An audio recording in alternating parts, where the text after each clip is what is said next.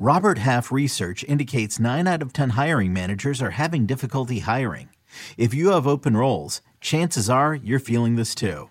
That's why you need Robert Half. Our specialized recruiting professionals engage with our proprietary AI to connect businesses of all sizes with highly skilled talent in finance and accounting, technology, marketing and creative, legal, and administrative and customer support. At Robert Half, we know talent. Visit RobertHalf.com today. You can now relive the best moments of the UEFA Champions League 24 7.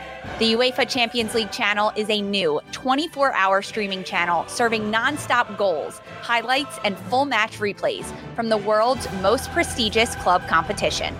Reminisce on your favorite moments, legendary players, and brilliant goals with the UEFA Champions League channel, streaming around the clock on Pluto TV and the CBS Sports app.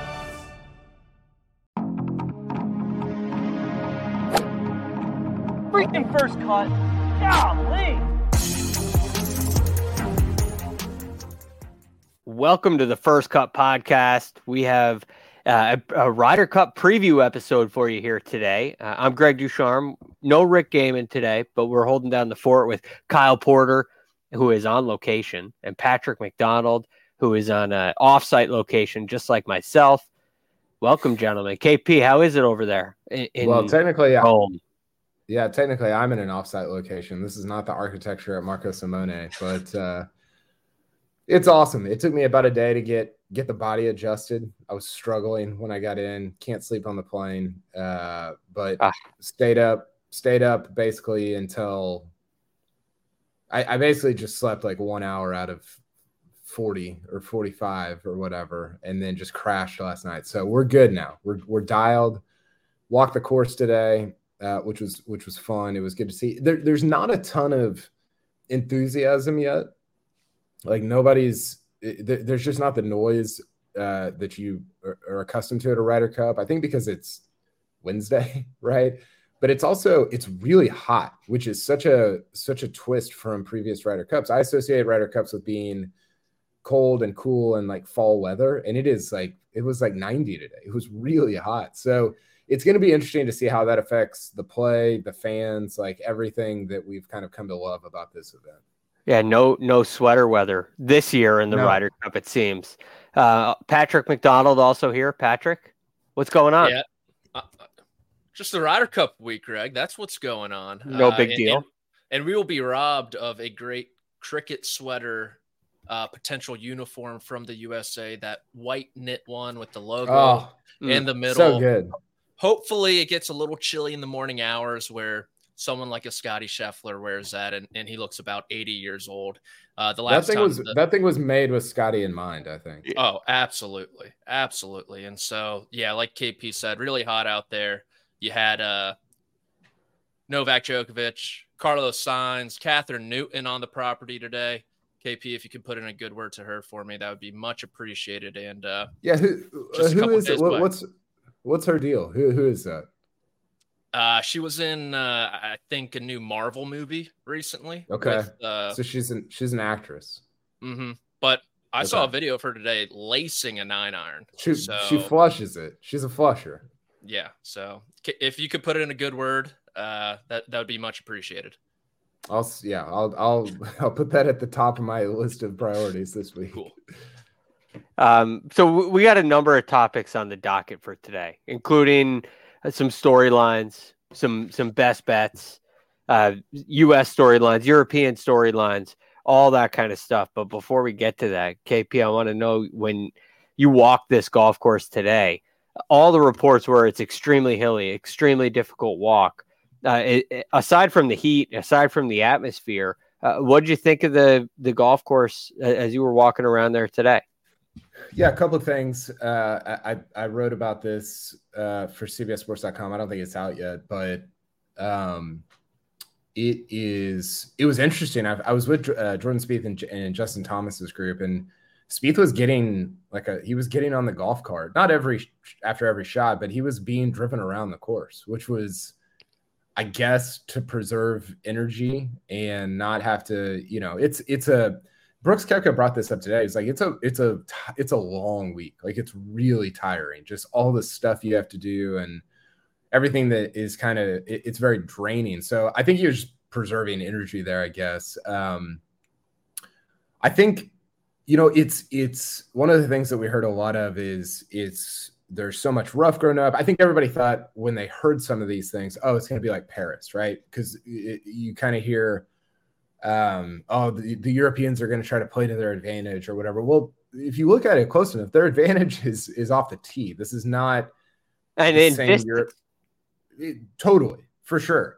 And so they've cut down a ton of the rough that they had even as recently as um, as two weeks ago when the U.S. team came over to practice. Max Homa talked about how it like the, it, it looks like I think it was Homa, him or Morikawa talked about how it's like completely different. Like it's it's kind of wild how much it's changed over the last couple of weeks. And I had heard that that was because the Euro, at least the top guys on the Euro team, were kind of like, this doesn't really, it's not really working for us, you know. And so I think because of that, and because you're going to get some really short holes, like there's a lot of drivable par fours, the par fives are short it's going to be a, it's going to be like a ton of momentum swings and a lot of birdies. And Morikawa talked about like, listen, there's going to be so many birdies, it's going to be unbelievable. And that's what you wanted to Ryder Cup. I think it, for the U.S. team, it could get going in the wrong direction if that happens.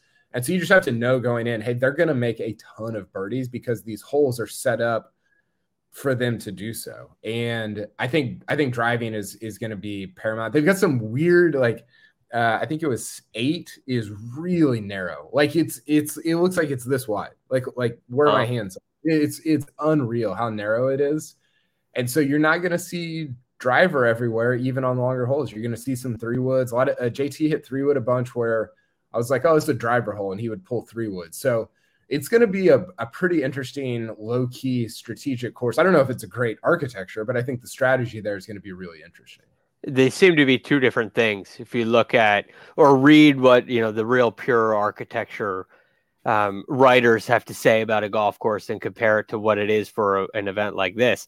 Those seem to be two different things but patrick you look at and you listen to some of those things that kyle talked about. We talked about some of these elements uh, yesterday as well in our dfs episode about the distance advantage for the europeans. Now over the last 30 years, the last six Ryder Cups in Europe, it, it's felt like the Americans have had an advantage on paper, but the Europeans have still won. What do you think is the key to their success? Is is some of that missing, or is there some intangible that has allowed them to continue to win uh, at home? I really think it just goes back to their experience on these type of golf courses growing up. You know, yes, they all come over to the United States, but from when they first take a club in their hand to when they go to college, they're playing these style of golf courses where I know it's a little different this year where they have cut down the rough a little bit, but you got to put the ball in the fairway. It's a really strong driving test, like Kyle said. And you got Hovland, Aberg, Rahm, Rory, the four best drivers in the game. You know, throw Scotty Scheffler in there and Cantlay as well. And that just puts Europe in a really advantageous position. And going back to the ebbs and flows, the vagaries of match play, so to speak, Rory McIlroy, I thought, had, had a great quote today about the golf course where the first six holes or so are kind of the first couple chapters of a book where it kind of gets you into it. You get sucked in a little bit, but the the real plot of it is going to be number seven through eighteen. With the back and forth, you're, mm-hmm. you're going to be able to get some really tough holes mixed in there as well, in addition to the par fours. And so, just Europe's ability to drive the golf ball and both straight and long, it, it's a big advantage, and for them to kind of shape the course that way is, not really too surprising. Seems like Patrick, um, let's see how they set up the. Go ahead, KP. Well, I was going to say I'm interested to see how they set up the par threes because, you know, the, you hear them talk, and I think Rory has said this, like they want to turn it into a long iron contest. I don't, I don't know if you do. You know, like I, I, I that was a little bit what Whistling Straits turned into, and that didn't that didn't go that well. I know it's a different Euro, European team, and I do think that turning it into a driving contest it doesn't hurt the U.S., but it's I think it's mostly good. It, it's good for both teams. I think I think it helps both teams. But the long iron stuff, I don't know. Like, do you want the this U.S. team playing a bunch? Do you want Wyndham Clark and Collin Morikawa and Max Homa and JT and Brooks Koepka and Scotty Scheffler? Do you want them playing long par threes? I don't. I don't think no. you do. Like, I, no. I think that's. I think that's bad for the Europeans. Now, I don't have all the data that they have, and I'm an idiot writer and mostly don't know what I'm talking about. But that that has kind of stood out to me, and I'm interested to see what they do with those par threes. It's uh, the crooked golf media at it again. Um, but the, you know the the thing to me, I don't know what you could do to hurt the United States team. This this team, which is different than even 2021, they seem to be far more balanced. You look at just about every statistical category, and the U.S. has success in everywhere. They have accurate players. They have the most accurate player. They have the best iron player. They have um, the the one area where they seem to be lacking is distance, and we know they have plenty of that. So I, am not sure where the U.S. struggles here, um, other than well, like as far as setup is concerned. It, it's if you turn it into Paris, that would be bad for them, right? But it would also be oh, bad it, for the Europeans, right? Exactly. And so I just don't know that you're going to have a course setup that is, and, and this was one of my points going in, Craig, is like everything's so homogenized on the on the PGA Tour, and all these guys for the most part are playing the PGA Tour that they're all kind of playing similar golf. It's not it's not 1977 where there's a European style and an American style, right? That all of that's kind of Gone. been it's been brought closer together, if not completely eradicated. And so I just don't know that was a unique. I heard, um, I think it was the No Laying Up guys talking about how that was a very unique European team in 2018 that they they really like leveraged that course to their advantage in a way that I don't I, don't even know if that's possible with this year. I think you would almost like hurt your team if you try to do something like that again. Right. It seemed like that team had some more clear advantages. There were clear differences um, between between the two. Um, now, Patrick, I want to talk about a couple. You think about these United States storylines, and um, one of the key factors coming in here, which I thought you brought up a really interesting point yesterday, and how there have been no foursome teams uh, on Europe. No, none of the uh, there's no possibility of a repeat foursome team.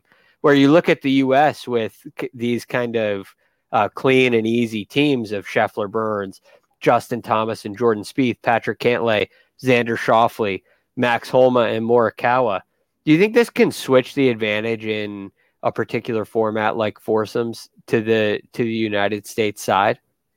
A- absolutely. I mean, you, you look at the record of Patrick Cantlay and Xander Schauffele going 5 0 0 across President's Cups and Ryder Cups, and then Scheffler, whoever he might be paired with. I know we disagree. You think it'll be Burns. I think it might be Koepka there Friday morning. And then Spieth and JT, you don't really know what they can get together, but when they are good, they're lethal. Factor in Homa and Morikawa as well. And you have four really formidable duos. And I think what Luke Donald did switching the format to foursomes in the morning is a way to kind of ease in these younger guys into the competition where you probably want a Bobby MacIntyre if you're going to play him or a Nicolai Højgaard if you're going to play him on day one to play in four ball and to do that right off the bat when the fans are at their height, you know, waiting for that first tee shot, I, I think it's a lot more difficult to do in the morning than putting them off in the afternoon and having them, you know, wait and watch the competition a little bit, let them feet get their feet underneath them, so to speak. So I think it was a really heady play. I know some people disagree with that, where Europe has been so good with four ball in the morning why are you switching things now? But it, it's a completely different team, a, a, new era, a lot of young guys, and they're going to be able to put out their veterans like Rahm, Rory, Hovland, Fleetwood, Hatton off in the morning and kind of have these younger guys ease into the competition more. But I do like the U.S.'s prospects and foursomes. I know their history in Europe in particular is really bad. What is uh, 2 12 and 2? Yep. Ouch. Um, I am going to go out on a limb and say they improve on that record uh, this Ryder Cup. Yeah, last I, year Ryder Cup, that was one of one of my paths to victory is just for them to win three. If they win three foursomes points, I think they're in a I think they're in a good spot. You know, I, I really do. And I don't know if they'll I don't know. I'm into the Scheffler uh, Koepka thing too. Way in, way into it. Like for uh, for foursomes. Sure, you can put, you can put Scheffler with anybody in foursomes. I just I just like them together. I, I think they're yeah. Uh, yeah, I, I don't know. Like that, that would just that, that would not be a fun thing if you get on the first tee and you got Scheffler and Koepka across from you. Because I, I, think you got Scheffler and Burns, and you, and if you're Matt Fitzpatrick, you got Scheffler and Burns. You're like, okay, I, I can, I can, I can do something against these guys. You got Scheffler and Koepka. It's, it's just a different. It just feels different. I don't know. Yeah, there's a lot of uh, intimidation there. World number one yeah. and Brooks Koepka. Yeah. Right? It's that's scary. That's really scary. I I am hearing that that's going to happen you know they're one of the you look at the two practice rounds and you, there's a lot you can make when you look at pairings but for the us Scheffler played with Koepka both days uh, and is the only guy that Scheffler played with both days in the in the practice rounds Thomas and Spieth Schauffele Cantlay they played together both days um, and then you had Harman Fowler Homa played together both days but with three of them it's less kind of it doesn't really tell you quite as much. So I'm very think, curious to see what they what they do there. Well, I think one thing on JT and Spieth is are they gonna they're they're gonna play together, obviously. Yeah. I, I I hope they don't get into a situation where, and I don't think they will, but I think there will be the temptation to kind of roll JT out there and like prove that you're right about the whole thing. It was such a big deal that it was like, oh, well, we're just gonna like JT's going to go 4 and 0. That's how right I was. And if you do that and they keep getting beat, then all of a sudden you've given Europe this sort of ra- like thing to rally around of like, yes. Hey, we're, we're, we're taking down Spieth and JT, and that's your that's like your heart, like that's your heart and soul, right? And I just I, they don't have to do that. They've got so much depth that if JT and Spieth are clearly not feeling it, play Wyndham and and Ricky or Brian Harman. And uh, you can you could you you have the like that's the point of the depth is is to find the hot hand or the not hot hand and replace them. And I'm I'm curious to see how that goes for for uh, for Spieth and JT this week because um, I. I just hope they they kind of handle. I hope they don't like expose them too much and give Europe something to rally around. Yeah, that's kind of the razor's edge with that pairing. We talked about how risky this was for Zach Johnson. Uh, it's an opportunity for Justin Thomas, right? I mean, you kind of have this chance to cement yourself as like an Ian Poulter, like an auto pick, regardless of form for the for the rest of time, you know, for as long as he wants. Um, and and I think he, if it goes the other way, now you got to watch his form much more closely. So it's a it's a risky proposition, and you're right, KP. It gives a ton of ammo to them. Um, but there are a few things I also find interesting. Patrick, I want to kind of go back to this foursomes four ball thing. I was looking at the last Ryder Cups and where everybody has been after the first session. The U.S. has led after the first session in the last four Ryder Cups. In 2012, they tied after the first session in 2010 and 2008, the U.S. led after the first session. So it seems like everywhere in every format, the U.S. has led after session one. Um, but maybe there's an advantage for the Europeans here. We haven't talked about this, but the Europeans have been playing competitive golf. The Americans haven't, except for JT and Homa, who played a long, still a long time ago. Is that rust, potential rust, a concern? And does that kind of swing an advantage in that first session back to the Europeans? Do you think that could have played into Luke Donald's decision? I think to an extent, potentially. But look, as uh, Wyndham Clark said today, there there's the chance that maybe the Europeans leak a little oil come Sunday afternoon after such a stressful week and playing so much golf, it, eh, mentally, physically, emotionally. And we got to take Wyndham Clark, right? He's he's done it before. He's played in a Ryder Cup before. He should know exactly what's going on. So I, was, I, I was in that presser, Patrick, and he said it, and I was like, oh, well, I don't, I don't know, I don't know if I if I would have said. It. And then he like I was like, okay, maybe he just kind of slipped up there, and then he went back to it. He said it again, and I was like, you don't have like you. I, I, I understand what he was getting at. He just didn't frame it in a way that was the way he framed it was very bulletin boardy, and yeah. uh, that's not what you want to do. I do like honestly them talking, right? I mean, golfers yeah. they give they give the same answers every time. Uh, you know, oh, I left a few strokes out there. I didn't really have sure. the stuff. Scrapped it around, put together a good score. So I do appreciate Wyndham and, and Brooks. You know, having real answers to some of the questions that are asked. But going back to Luke Donald, rest versus rust. I forget who said it, but in 2018, uh, they were talking about how that team was just tired uh, heading into Paris. They played a lot of golf. It was a quick turnaround after Tiger won the Tour Championship, going to Le Golf National. And so I, I do think it, it, could go one of two ways where maybe the first session in particular, they are a bit rusty. But if you're Luke Donald on the flip side, why would you want to put your kind of strength against that rust? I guess to go 4 0 like they did in the second or in the afternoon session in 2018 in the morning in foursomes. Uh, but you could maybe look at it from a different perspective where, all right, maybe we could tie four ball or, or get a two and a half, one and a half lead in four ball when they might not be as sharp as they are. But yeah, these guys are all professionals. I think they'll be fine. They'll be up for it. They've had this circled on their calendar. Brian Harman talked today about not over preparing for this with all that time off, where he's trying to build up, build up, build up, and peak for this moment, and instead of shooting rounds in the low 60s at his home course last week. Hopefully, he does it this week instead. And so they've done it so many times before where I'm not too concerned about it, but it will definitely be a storyline if after the morning session on Friday it's for nothing Europe.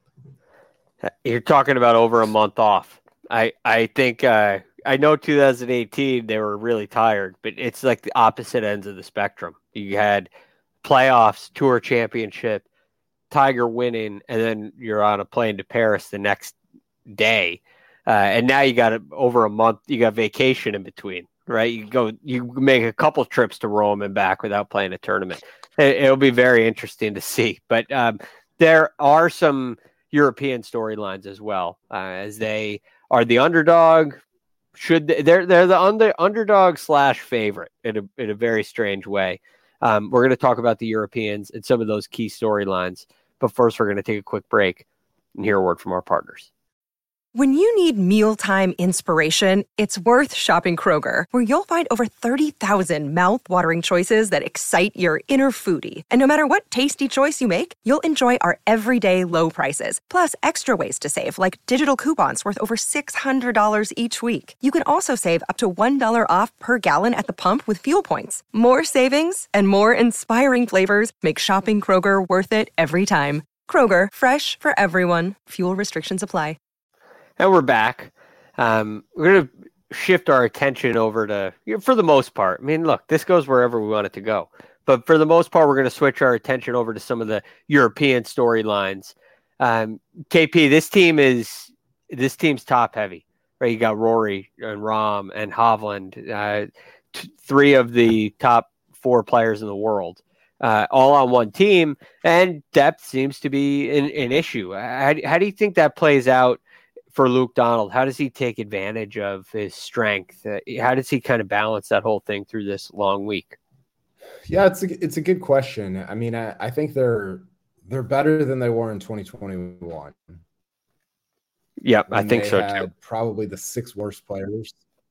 They they probably had the six worst players at the event in 2021, which is not what you want. And so I I, I don't think that they're gonna have. I mean, I think you're you, it's gonna be a fairly normal, straightforward Ryder Cup for Europe in that, yeah, of course, you're going to play your top guys four, five, four or five times, and then you'll just fill everybody else in into the the spots that they need. The the the, the problem in 2021 that they got into was that Viktor didn't win a point, Rory was terrible, and Rahm and Sergio were needing to win like 10 points, only playing four matches. and so they were just so top heavy then that th- they couldn't they, put too much pressure on their top guys. Like it's so hard to go 4-0 in the in the, on the first two days. Uh Rahm did it, but it's it's very difficult to do. They don't have to like I, I actually think they're pretty decently balanced. I think what's going to be interesting is what do you get from like the middle of that group? Like what do you get from the Lowry? Uh, I don't know who else you would throw. T- Tyrrell Hatton, uh, Fitzpatrick. Like what are those guys giving you? Because Fitzpatrick's been bad at Ryder Cups. Hatton's been okay. Lowry was decent in Whistling Straits, but if you get like good numbers out of those guys, and then maybe Ludvig or Sepp Straka or somebody like that shows out as a rookie, and the top guys kind of take care of business, like you're going to be in good shape. I think the more I talk about this, Greg, the more I just think this is going to be like one of the closest Ryder Cups throughout the entire event that we've ever seen. And I was looking back at some of the old ones, and like 2012 was close, but it was only close at the very end. It wasn't close on Saturday night. Right. It was, it was a blowout. It was 10 to 10 to 4, and then it was 10 to 6. But it was kind of presumed that it was over. 2010 was close. But again, Europe was up three going into, and that was a weird one because it it finished on Monday and it was like it was just kind of a mess. You have to go back to I think like 2002 at the Belfry the last time the teams were i think this was the last time the teams were tied on saturday like after the the second uh, session uh, eight at eight eight going into singles. I I think that's what we're getting this year, which is going to be awesome. Like I can't wait for it. It's going to be sweet. So Patrick, uh, if it's eight eight heading into singles, who does who has the advantage? Is it the home European team or is it because this feels incredibly balanced too? You know, you, you expect to get a little more out of your uh, rookies who are at home versus on the road. Yet the rookies for the Americans seem to be a little more proven in other areas. So who does that give an advantage to if it is that tight? I think one through 12, I favor the Americans. So that would be in singles, but one through eight, I would give the edge to the Europeans. And we talk about the top heavy nature of their team in 2021, even. And I mean, Rory McIlroy was world number 15 in 2021. Isn't that crazy to even think about? And he's arguably been the best player in the world since the PGA Championship. I know Viktor went on his run. They have him too, and Jon Rahm, all in stellar form, which it was really only Rahm in 2021. So, like Kyle said, that middle portion of the European team, I've said one of the Englishmen needs to come up big for Europe to win this whether it's Hatton or Fitzpatrick, Fleetwood. I think Rose could have a big contribution in foursomes where they do lack experience as a team. But if it goes into Sunday 12 12 or 8 8, I would have to give the lean to the Americans just because how much is Luke Donald going to play Bobby MacIntyre the first two days? Maybe once, maybe twice, twice maximum, you would think. Maybe the same with the Hojgaard as well. I know we have high hopes for Straka, but if he doesn't get off to a good start in his first match, does he ride the pine? Because the Europeans really do have to ride Rory, Rahm, and Hovland into the ground. And I mean, that's a that's a good game plan. I'd go to war with that. Do they type of game plan? Absolutely, I do. And you could throw Fleetwood in there potentially as well, uh, given his debut in 2018 and his form this whole season. So I think they got to go between the three of them. 13 matches minimum. And wow. Talk, go ahead. I want to read you the the bottom of their team at at Whistling Straits was Paul Casey, Lee Westwood, uh, Poulter, Bernd Wiesberger. Uh, Fitzpatrick hadn't won a major yet, so I, it, it they just they were just I don't know. They were bad in 2021. Rory was playing bad. I, I don't I don't know that they have to ride those guys at the top into the ground. I I, I maybe they do. I, I don't know. It, it it'll depend on foursomes matchups, right? If they see like, hey, uh Sepp and Lowry are gonna be sick together in foursomes, let's play them. And then you can give Hovland a break, whatever. I, I I don't know how that's gonna go for them, but I just don't know that they're as top heavy as it seems like, in and maybe as much as they were in previous years. Mm. Especially when you consider the two guys that are, I mean, Patrick, correct me if I'm wrong here, but the two guys that are kind of at the bottom of the barrel on this team are two guys that have won at this golf course, which is kind of wild to think about, right? It might be worth putting them Højgaard and MacIntyre. That is putting them out in uh, in a four ball, and that might give an opportunity to give uh, a, a, Rory, a Rahm, a, a, a Hovland a rest on Saturday afternoon and be fresh for singles. And that may be where this all, this whole thing comes down to. As long as you're within what two, three points heading into singles, it's anybody's game. What do you think, yeah. Patrick? Yeah, I mean, what we've seen four points. If if you're within four, you do have a chance. I mean, they did it a little over a decade ago. Who's to say they couldn't yeah. do it on home soil? So takes a little more of a miracle, right? I mean, yeah. the 10, 10 6 is a miracle. Yeah, I think two. Uh, I think two. I think two. You feel fine. Right. That's your uh, target. Uh, Greg, Greg, did you see um did you see Koepka's comment today about wanting the ball at the end of the game? Yes. And look, is he is he a guy that's going late in your lineup for that? Or do you think the end of the game comes in the first session? Well, I what do you mean in the first session? Like match play is a little different than stroke play. In stroke play, it's 72 holes.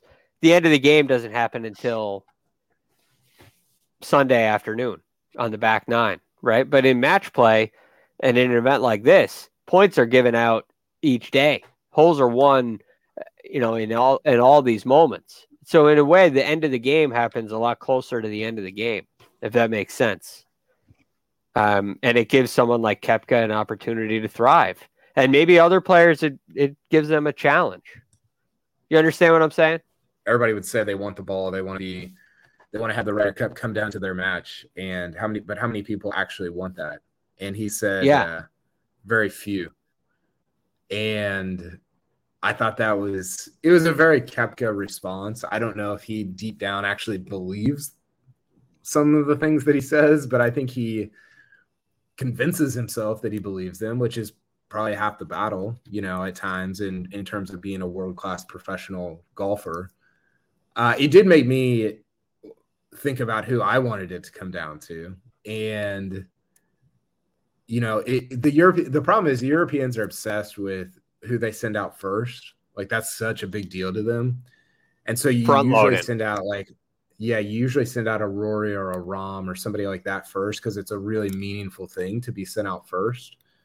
So some of your titans you don't get in the at the like in the latter portion that the that the Ryder Cup could come down to. You get it like a Jamie Donaldson closing it out, you know, or Alex Noren or something like that. So I don't know that you're going to get the matchup that I think the matchup that I would want is, is probably Rory JT. Like if the Ryder Cup was tied 13 and a half, 13 and a half, and they were tied with two, three holes left, I mean, it, you wouldn't even be able to breathe. It would be un, it would be an unbelievable atmosphere. Uh, but I don't think you'll get that because I think those are guys that'll go probably early in the in Sunday.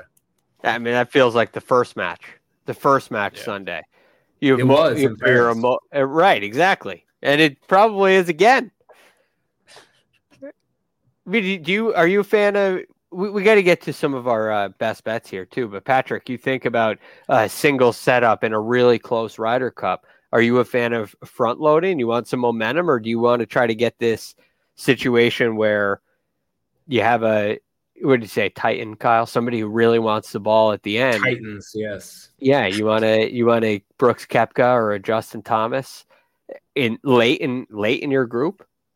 I, I think I would prefer to send out kind of the Energizer buddy, bunnies, uh, like like a Ludvig perhaps, or a Wyndham Clark. Tell him to put his money where his mouth is. You go off first for the U.S. You go get us that crucial first point in Sunday single, or or a, a yappy dog like Brian Harman maybe. Get a Ludvig. You got Sepp Straka who can make birdies and bunches for them if it's very close, right? And, and then you go. Typically, it's one around what that seven to ten area where the Ryder Cup can be can be clinched, so to speak. And I, I think from four to eight, four to nine, that's where you really put the meat of your lineup there and, and try to take this thing. And I know JT Rory would be fantastic. The more I thought about it, and after Brooks said his comments, I thought about the PGA Championship. It'd be great if we got a little rematch between him and Hovland as well. After Hovland rattled off all these victories, to him get a for him to get another crack at Brooks Koepka would be fantastic as well in this moment. And you know, maybe one of them gets an eight footer to win the Ryder Cup for all we know. I kind of like Rory Brooks. Mm. You know, they're They're such friends, a They're friends. They're friends. I know, but they're but but there's such a uh, interesting debate with these two guys because they're the best players of our of the post Tiger era. Um, maybe you include Dustin Johnson in DJ. there, Yeah. who's not here, right? And, and he probably should be in that conversation. But um, you got Ro- Brooks Koepka with five majors. You have Rory with four and all of his PGA Tour wins. There's the beauty of Rory McIlroy's game and his pop his general popularity, but playing for Europe. And you have Brooks Koepka and his the way that he says what he says, and. I mean, you heard his answers today, right? He, he's he's stone cold, and and there's some people don't like that. Some people do, but it, I think Rory and Brooks creates just uh, there's a there's a beauty in that that I it would be so cool if the Ryder Cup came down to that. yeah, they're they're they're stylistically. Uh, I don't know if they're that different as golfers. I think Rory's probably his swing and and the way he plays is probably prettier, like more aesthetically pleasing. Yeah, But stylistically, their personalities are really like opposite, right? And and you've got Brooks as like the I was kind of into his presser today. Like I, I was kind of I, I I'm all over the place on Brooks generally because he's kind of all over the place at times with what he says. But I was I was I was dialed today. Like it was it was good. It was I was into it. Um, but he then you've got Rory doing this video for the for the European Ryder Cup, you know, social media that is like how I I'm not afraid to be vulnerable. I'm not afraid to like share my heart with people. And you're like, well, Koepka would never, you know, like think about saying No. something like that. Eh, so no, just like personality wise, they're just stylistically so different, which I think is, you know, personality comes up into play a lot in an event like this. So I think that that would make like sort of what you're saying, that would make it super interesting. it's like this probably isn't the. It, it's almost to me like Apollo Creed and Rocky Balboa. You know, one guy's just to grit it out. He's to get down and dirty, and he's to take punches to the face and throw them back. And the other guy is, I mean, Rory's just Apollo Creed. He's smooth as could be, dancing around the floor. Oh, just be beautiful. We'll see if it. We'll see if it happens. Um, any other anything else you guys want to get into as far as storylines before we transition here into some of our bets, some of our predictions for the Ryder Cup? Uh, real quick, I wrote on this today, and I, I think that this is. I, I'm interested to see if you guys agree with this. I think it's a different U.S. team um, than in past years. I don't know if they're going to win, and they probably won't. To be honest, I'm going to pick them, but that doesn't mean they're going to win. But I think it's different for two reasons. One, they they they're more they're not afraid of the analytics and they're more organized than they've been in the past. Like, and Koepka, I asked him about this today. He's like, yeah, like we've learned our lesson. There's been a ton of freedom to just do our own thing this week, prepare the way that we need to prepare. And he was like, even in 2016 when we won, it was like so many obligations, and it wears you out. And so I think their their their uh, process is way better. But also, and I asked Homa about this. I think they're I think they just like each other more. And that's a that's an Im, you can't measure that. Like the, it's it's impossible to measure like what that even means, but I think when you have camaraderie, when you have galvanization, it engenders trust, Greg, and trust leads to what do you, you always talk about like um, being comfortable during a, a tournament, being comfortable like what is the thing that leads to playing well? It's it's being comfortable and I think trust leads to comfortability during a week, and that's a little bit. Um, I, I don't know, like people might not buy into that because again, it's it's you're not able to measure it, but I'm convinced that it's that it's true. And Homa kind of kind of affirmed like, and even Koepka was like, hey, when you really like each other, like when you're really really close and like you trust each other, I don't know if he said the word trust, but when you when you like you, you it's like you want to win, like you want to show off for the other guys. Like you want to say like you want people like you want to prove yourself for your friends, you know. And and I thought it was right. really interesting to hear both of those guys sort of talk about that because I don't know that that's something that they've totally had in the past. You always had Tiger and and Phil as these sort of individualists, two of the two of the best ever, obviously, but I don't know that their personalities ever truly made sense for a Ryder Cup team. And this is the first time since 1993 that Tiger and Phil haven't been on an away Ryder Cup team. Fascinating. And Patrick, real quick before we uh, jump to our bets, is that the is that the buddy buddy system? I mean, is the is the old boys network uh, the the buddy system, whatever you want to call it? Is that a that's how the team is picked. Should it be picked that way? I mean, is that is that going to turn out to be a good thing? And is that the future of the Ryder Cup for the U.S.? I think really what stuck out to me, what Kyle just said, is Tiger Woods and Phil Mickelson not being in the locker room. I know Tiger's going to have influence with this team, but you don't really have the alpha personality. Yes, all these guys in their own respect are alphas, but they're they're good friends. They respect each other and they want to play well for each other. Where, I mean, how many people are really slapping Tiger Woods on the ass after he makes a birdie, right? That you're kind of probably a little afraid to do that, to be honest with you. It's like, hopefully yeah. I don't hurt him or something. And there, there's none of that with this team and this group of guys, which I think will serve them well, not only this week, but for Ryder Cups to come. And I did have a few other questions I wanted to ask you guys where who, who do we have more faith in, Jordan Spieth or Justin Thomas this week? Mm. Uh, Justin Thomas. I think so too. Probably Max Homa. yeah, that's probably fair. And then when it comes to Luke Donald and his composition of, of these groups, do you think there's a chance? Because we talked about JT and Spieth, what what a jolt to the system that would be if Europe kind of just rolls th- through that pairing. But on the flip side, if you're Luke Donald and the Europeans, do you risk throwing out like a Rahm and a Hovland together, trying to secure uh, you know a big point whenever it may be, but risking that? Oh, I mean the the Homa and Morikawa just clipped Rahm and Hovland, two of the top three players on the European team. Do you think it ever comes to that where Donald pairs two of the three titans together? Hmm. Um. Well, I'll say this I don't think there's anything that compares to the Ryder Cup quite like high school hockey. So I'll tell you a quick story about my high school hockey career. The, when I was a senior, my team had some very good seniors and some very young, very small. We we had a huge discrepancy between our good players and our bad players. And at the start of the year, we went with a balanced approach, tried to balance it out, and put some seniors on every line. We wanted to have three lines that we could roll through, and it didn't work. We we got we were the worst team in the league, and we came together for a meeting and decided to front load our team and put all of our seniors together. We built one line that was could skate with anybody, could play with anybody. Our second line was very good, and our third line we were hoping they we didn't they didn't let up two goals in a shift.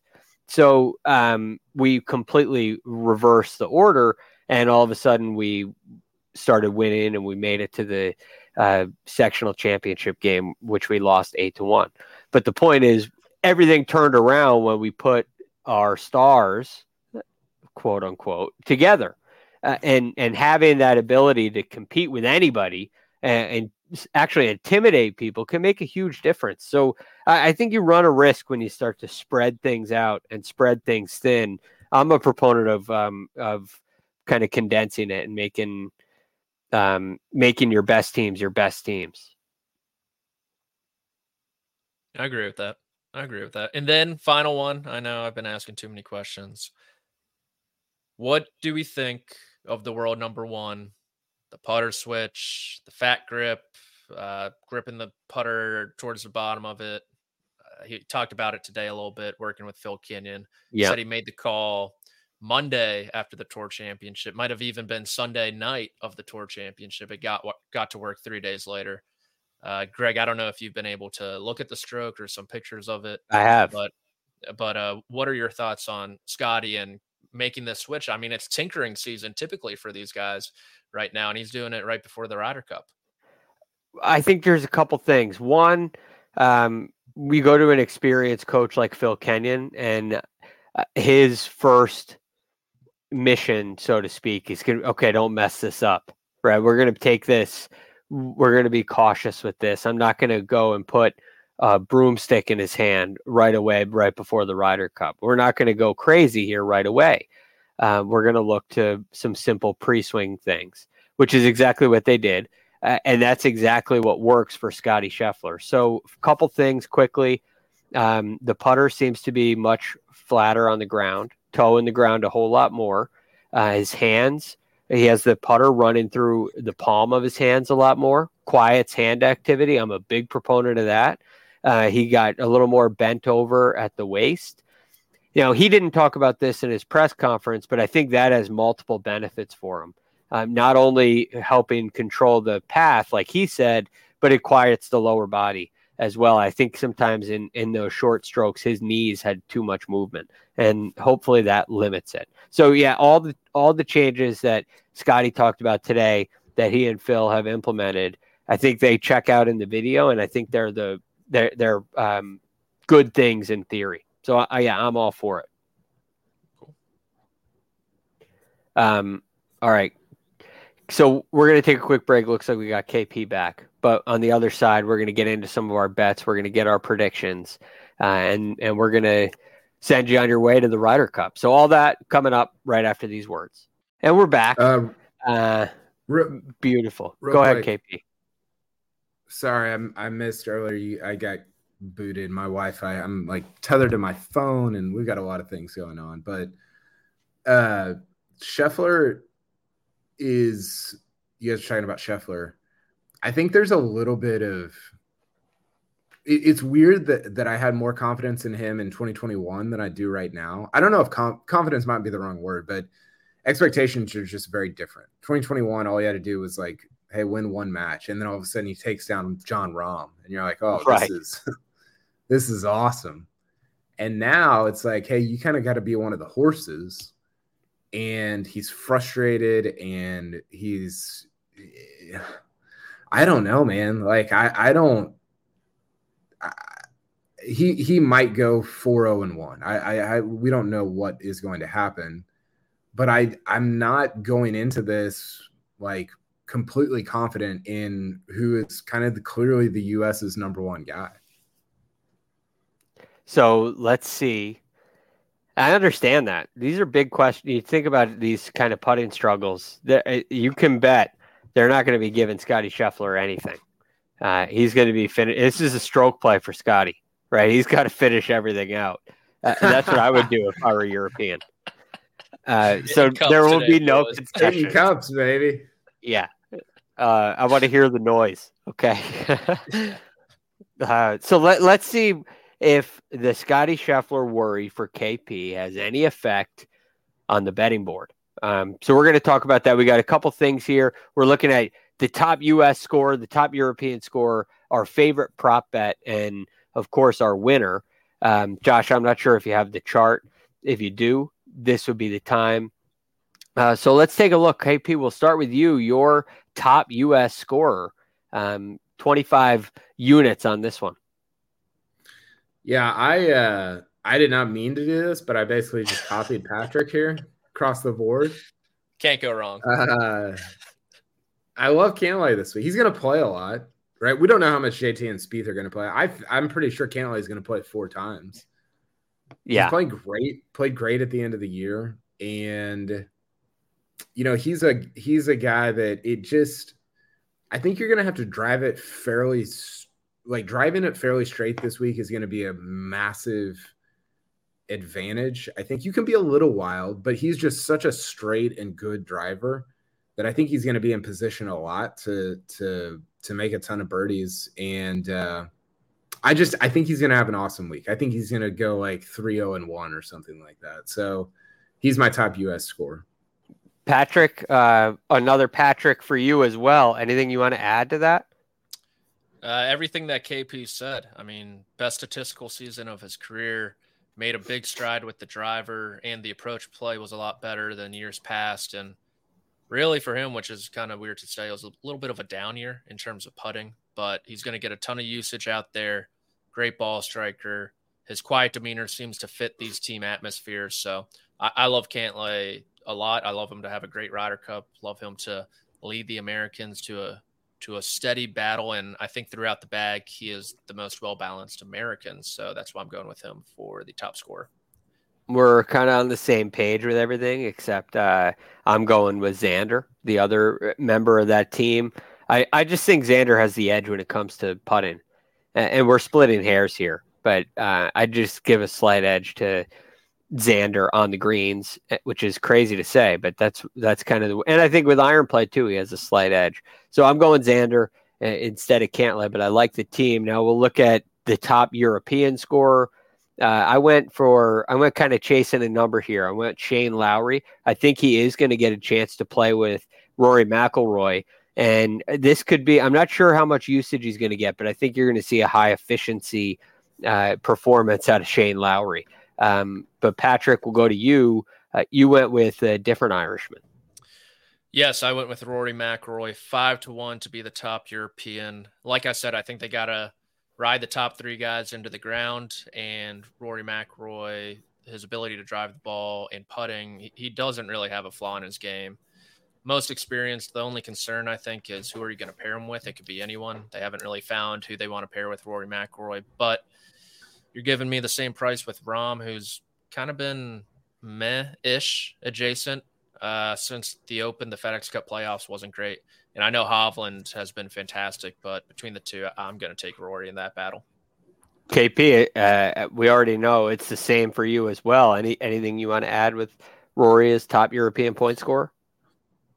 He's yeah, he's just kind of got that look right now. I mean, he he obviously he's played. Tri- I mean, he, had he's really had a great Ryder Cup record until the last two Ryder Cups. One, the Par- the course in Paris was just it was problematic for him and Rahm. It just didn't set up that well for them. And then two, he was playing bad going into Whistling Straits, and obviously he went what 03 and one uh, or one three and zero oh or something like that. Uh, so historically, great Ryder Cup player. He's playing the statistically the best two years of his life have been the last two years. He's got that like I want to go all five and, you know, be the veteran that kind of carries this team to victory look about him so far this week. So I just I think it's going to be as as somebody who roots for the American team, I'm concerned about the way that he looks right now, but I think it's going to be phenomenal theater. I think he's going to be awesome this week. It's going to be fun to watch. I'm hoping it's not a five and zero oh week for Rory, as uh, you'll see. I think we all are to some degree. But before we get to that, uh, favorite prop bet.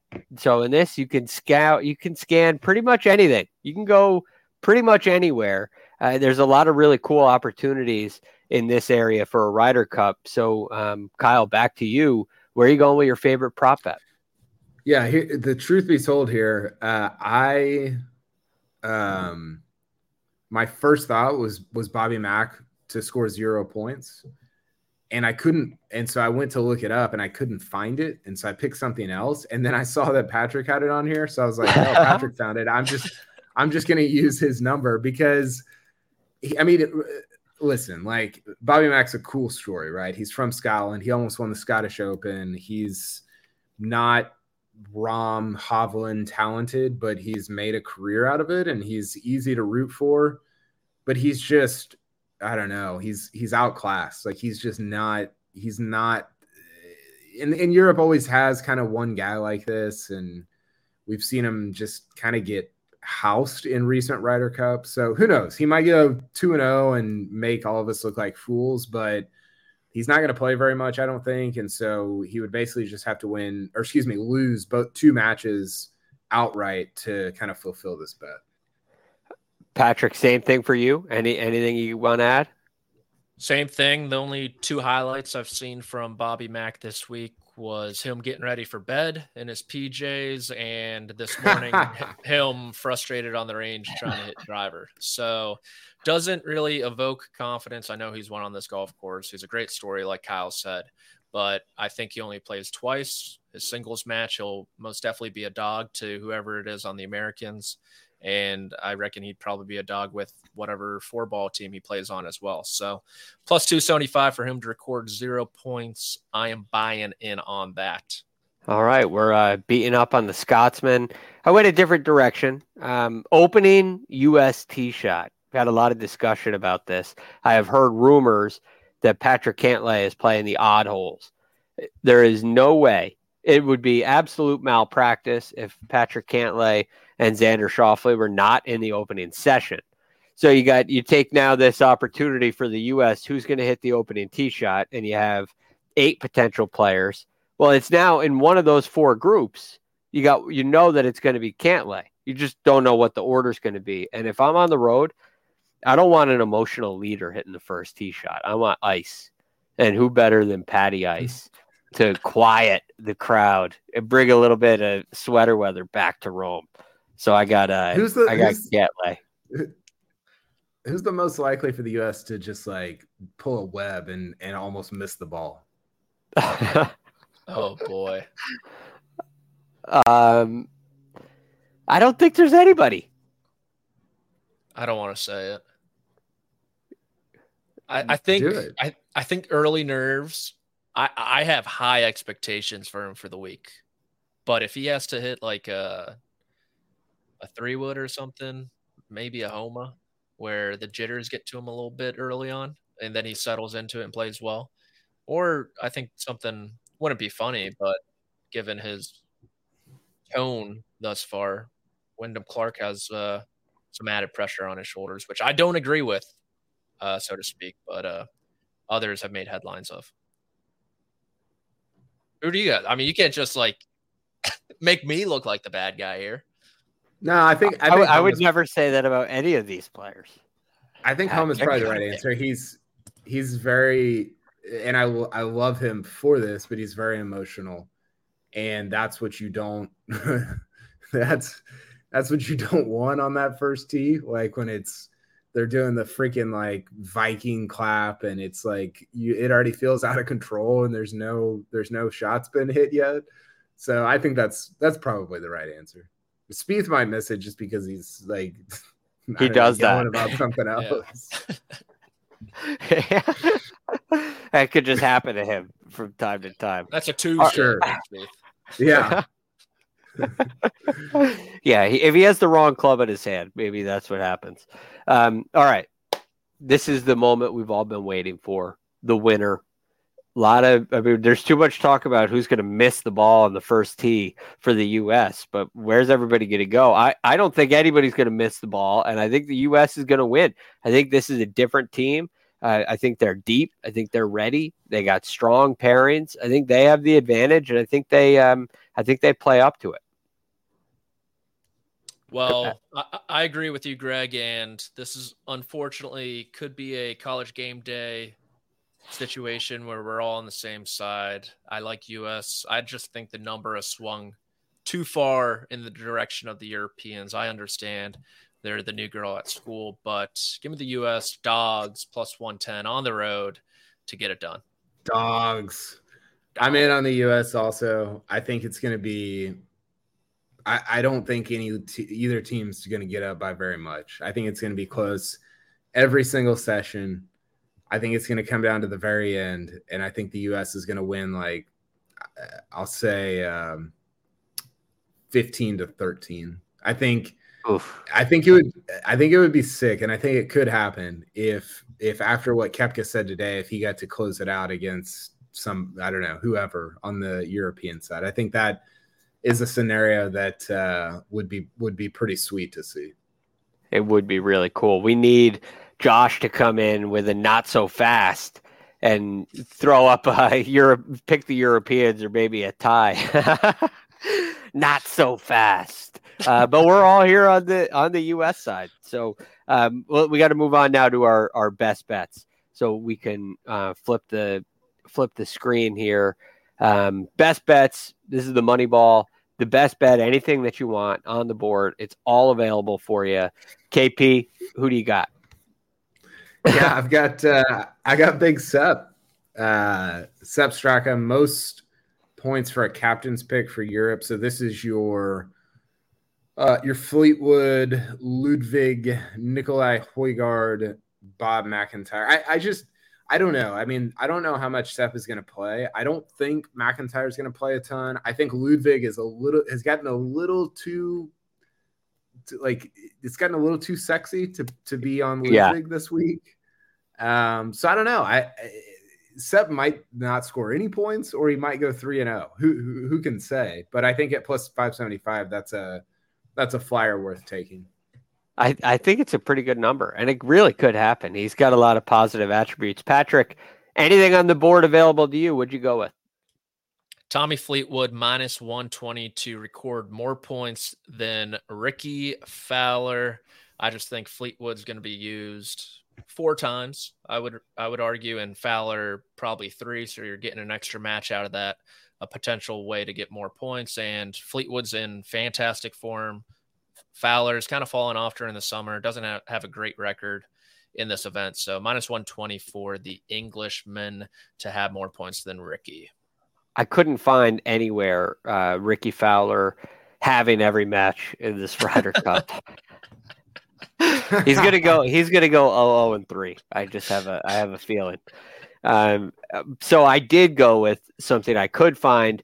Day one foursomes winner, first session only. I got the USA plus 145. Um, that's I, I think going to be a really important morning. Like I said, the US has won the last four opening sessions. Um, they've actually won six of the last seven. So I think there's a real advantage for them in this opening session. I think they're going to take it home. That's all we have for our best bets.